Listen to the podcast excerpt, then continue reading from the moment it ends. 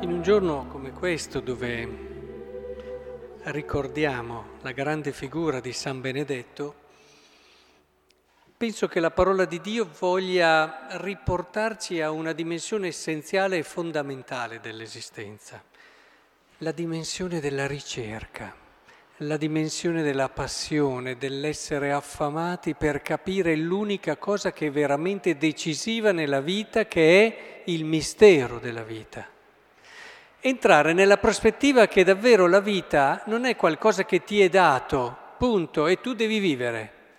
Molti fanno così, si trovano lanciati, gettati nella vita e vivono. Fanno una cosa, ne fanno un'altra, assimilano tanti comportamenti dall'ambiente in cui vivono, delle culture in cui sono cresciuti, eh, passano da un'esperienza all'altra eh, molto spesso sono anche le paure, le emozioni eh, che guidano tante nostre scelte. Al giorno d'oggi poi corriamo più che mai, non c'è neanche più tempo per fermarsi un attimo a pensare che cosa sto vivendo. E allora tutto ci porta tante volte, sì, lanciato nella vita, vivo, ma non è lì, non è lì, se rivolgerai la tua voce alla prudenza, se la ricercherai come l'argento, per averla scaverai come per i tesori, allora comprenderai, eccetera. È quello che dobbiamo capire, cioè sì, lanciati nella vita, nessuno di noi ha fatto nulla per essere e per entrare nell'esistenza, ma poi abbiamo la possibilità di cogliere che la vita è un mistero enorme e che spetta a noi entrarci dentro, fare di tutto, investire le energie migliori che abbiamo, il tempo migliore che abbiamo per capire e comprendere il mistero della vita. Molto spesso accade il contrario. Facciamo e poi quando siamo stanchi, che non abbiamo eh, gli ultimi pezzi di tempo, eh, stralci di tempo della giornata li dedichiamo a questo. Eh, oppure facciamo una riflessione spalmata nelle varie attività, nelle quali però non potremo mai arrivare in profondità, perché quando noi condividiamo con tante altre cose questa riflessione, non diamo abbastanza energie, non ci mettiamo sufficientemente in gioco per fare passi importanti nella comprensione della vita del mistero dell'esistenza. Quando Gesù nel Vangelo ci dice chiunque avrà lasciato casa, fratelli, sorelle, padre, madre o figli e campi per il mio nome riceverà cento volte. In fondo questo lasciare, anche questo cercare, eh? perché per cercare bisogna anche lasciare, se no non cercheremo mai fino in fondo. Se tu davvero vuoi arrivare a un certo punto, non ci arriverai mai se non fai anche delle scelte e non fai delle rinunce. Se tu vivi tutto, giorno dopo giorno, le cose, non vuoi rinunciare mai a niente, poi ogni tanto sì, dedichi tempo per certe riflessioni, quando poi la vita ti, ti colpisce con qualche prova, qualche sofferenza, perché magari tua o di un tuo caro, eh, o di una persona, allora sì lì sei un po' scosso, ma poi dopo si ritorna progressivamente a questo normale andare, eh, scivolare sulla vita. Avere il coraggio di rinunciare a voi che avete rinunciato, che ha fatto delle scelte.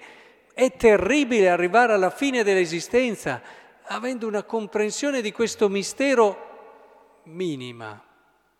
E state attenti alla tentazione di pensare di aver già capito tutto. Vi direbbe San Benedetto, siete le persone che forse hanno compreso meno quando avete quest'idea della vita e dell'esistenza. Perché è così. Quando tu davvero capisci che ogni giornata è un dono stupendo per entrare in questo mistero e investi per questo mistero le energie più importanti e preziose, allora ti accorgi che comprendi sempre di più il mistero e c'è molto di più che devi ancora comprendere. E questo è un segno che ti rende umile, prudente, a proposito dei proverbi, semplice, ti dà quel sano timore del Signore che ti fa ripartire. E allora ricordi quello che dicevamo nei Vangeli scorsi, essere miti, essere umili di cuore. E solo chi è mite e umile di cuore ogni giorno ripartirà con ancora più entusiasmo in questa ricerca, perché sa che questo mistero è talmente bello e grande ed è la cosa più importante della vita. A volte uno dei rischi dei cristiani è quello di, vabbè sì, dobbiamo essere cristiani, dobbiamo volere bene, dobbiamo aiutarci, diciamo qualche preghiera, questi riduzionismi, no?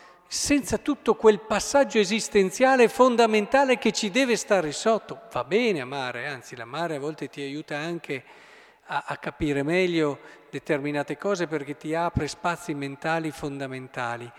Però perché questo amare gli altri diventi carità, noi dobbiamo entrarci dentro davvero alla vita, mettendoci in gioco seriamente, ricercandola e vedendolo come la cosa più vera, ricca per noi ciò per cui siamo nati, la nostra esistenza, allora sì che cambia, cambia completamente il modo di amare.